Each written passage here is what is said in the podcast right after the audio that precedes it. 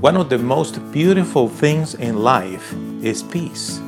The peace of God surpasses all understanding. Perhaps that is what you need today.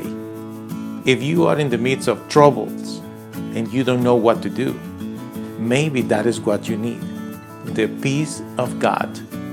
If you get closer to Him and you come back to God, you will experience that peace that you really want.